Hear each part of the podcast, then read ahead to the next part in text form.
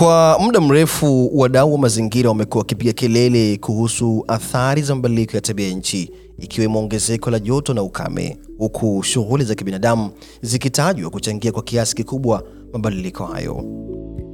Msikilizaji, karibu Nukta the Podcast. Jina langu ni Suleiman Mwiru na leo tunatia nanga katika chuo kikuu cha Dar es Salaam ambapo umefanyika uzinduzi wa teknolojia ya majiko ya kupikia yanayotumia mionzi ya jua.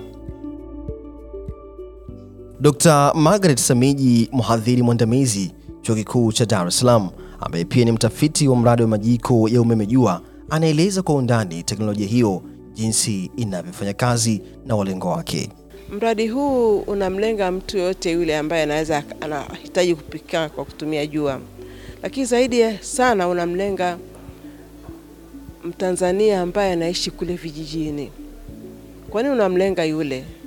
Ukiangalia kule vijijini, mazingira yameharibiwa sana, miti imekatwa mno, na si hivyo tu, watu wanahitaji nishati ambayo inaweza kuwa safi kwa ajili ya afya.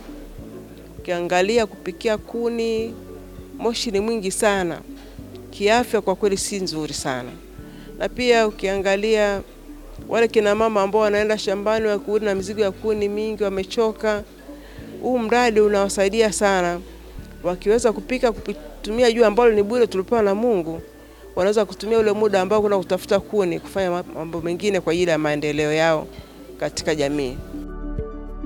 Mradi huu wenye lengo la kutatua changamoto na kupunguza matumizi ya kuni na mkaa umetekelezwa katika maeneo mbalimbali ikiwemo visiwani Zanzibar, katika vijiji vya Unguja kama Charwe, Mechamvi, Matemwa na Cheju na baadhi ya maeneo ya Tanzania bara ikiwemo mkoani Iringa.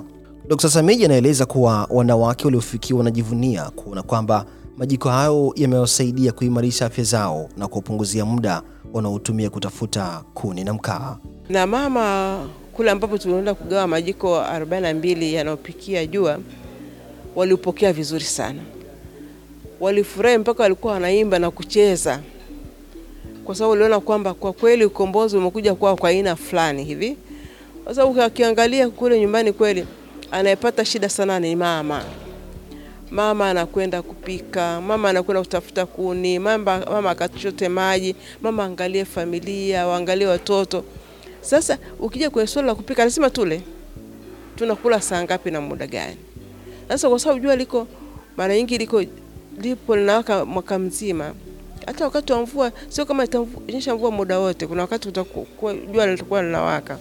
Kwa hiyo inamsaidia sana yule mama, ingalau wakati huo anakwenda shambani, wakati huo anafanya shughuli zingine, wakati huo anaangalia watoto vizuri, inasaidia sana. Walifurahia mno, na kwa kweli wakasema ikiwezekana basi na sisi wengine tupate au yaweze kuletwa mengi zaidi kwa ajili ya kunufaisha uh, kina mama.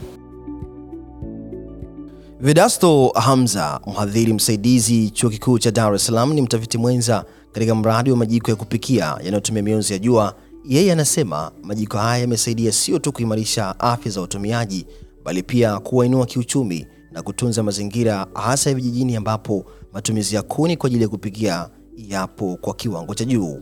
Shati ya kupika uh, uh, utaratibu au majiko ya kupika kwa mionzi jua yana faida hususani uh, katika kulinda mazingira, lakini na kulinda afya za watumiaji, lakini pia na afya za kiuchumi, kwa sababu unapozungumzia uh, uh, kupika kwa mionzi jua, ina maana inapunguza gharama gharama ya muda na gharama ya pesa, kama utaitumia aidha kununua mkaa au kwenda kutafuta kuni. Lakini pia afya, ina maana ule moshi ambao mtu anaweza akapata, lakini pia ukipunguza ule muda ambao unaenda kutafuta kuni, na maana muda huo utauweka katika shughuli zingine za uzalishaji mali. Kwa hiyo tulichojifunza katika uh, ule utembeleaji wa awali wa, wa, wa sehemu ambazo zilikuwa na miradi hii ni kwamba ni hizo faida ambazo zinahusiana na matum, utumizi wa, wa majiko jua. Kwa upande wake Dr. Nur Mliuka, mhadhiri mwandamizi chuo kikuu hicho kikongwe Tanzania, anaamini kuwa elimu inatakiwa kutolewa zaidi kwa jamii na kuongeza wigo kwa watu kuifahamu teknolojia hiyo ya nishati jadidifu ili waweze kuitumia katika shughuli zao za kila siku. Kwanza ni elimu e, kutoa elimu zaidi juu ya teknolojia hii, watu wengi wa, zaidi wafahamu kwamba kuna hii teknolojia e, e, nishati mbadala ya kupika majumbani e, kwa sababu ukishatoa elimu basi uwezekano wa kuitikia ni mkubwa zaidi. Tukumbuke miaka hivi karibuni nyuma kidogo e, wakati majiko ya mkaa ya awali kabisa yalikuwa ni majiko ya bati tupu, na shida moja ilikuwa ni kwamba e, e, efficiency yani e, nini, nini Kiswahili tuseme e, e, ilikuwa ni ndogo. Baadaye watu wakaanza kuleta majiko ya mkaa ambayo yana ile efficiency kubwa kidogo kwa kuweka udongo pembeni. Hiyo yote ni ukuaje wa teknoloji e, lakini sasa tuondokane hata hiyo ya mkaa e, tu, tuende kwenye hizi nishati mbadala kama sola, ambapo sasa huhitaji kutumia mkaa, huhitaji kutumia kuni.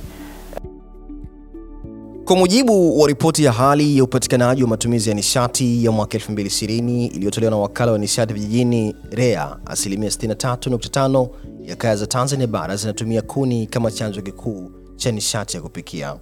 Ripoti hiyo inaeleza kuwa asilimia 2.2 ya kaya hizo hutumia nishati nyingine ikiwemo umeme wa kupikia, jambo ambalo linahitaji jitihada kuongeza kasi ya matumizi ya nishati hiyo.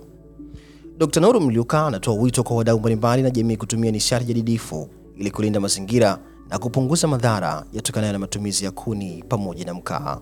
Wadau wote wanaoshughulika na mambo ya nishati basi si, si hii tu ya sola, lakini tujitahidi sote kuhakikisha kwamba nishati jadidifu, nishati ambazo e, hazichafui mazingira e, pengine ni za bure e, unajua nishati jadidifu ni kama vile sola e, kwa maana ya jua ni kama upepo. Unajua, unaweza ukatumia upepo kufanya vitu mbalimbali e, hata zile ambazo unaweza usiite hivyo eh. Kuna, kuna biogas kama, wale, kama sehemu kuna wanyama wa kutosha ukatengeneza biogas na kadhalika.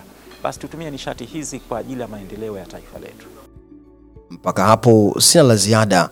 Hii ni Nukta the Podcast na tumemulika kuhusu teknolojia ya majiko ya kupika kwa kutumia umeme jua. Mimi ni Suleiman Mwiru. Kwa heri mpaka wakati mwingine.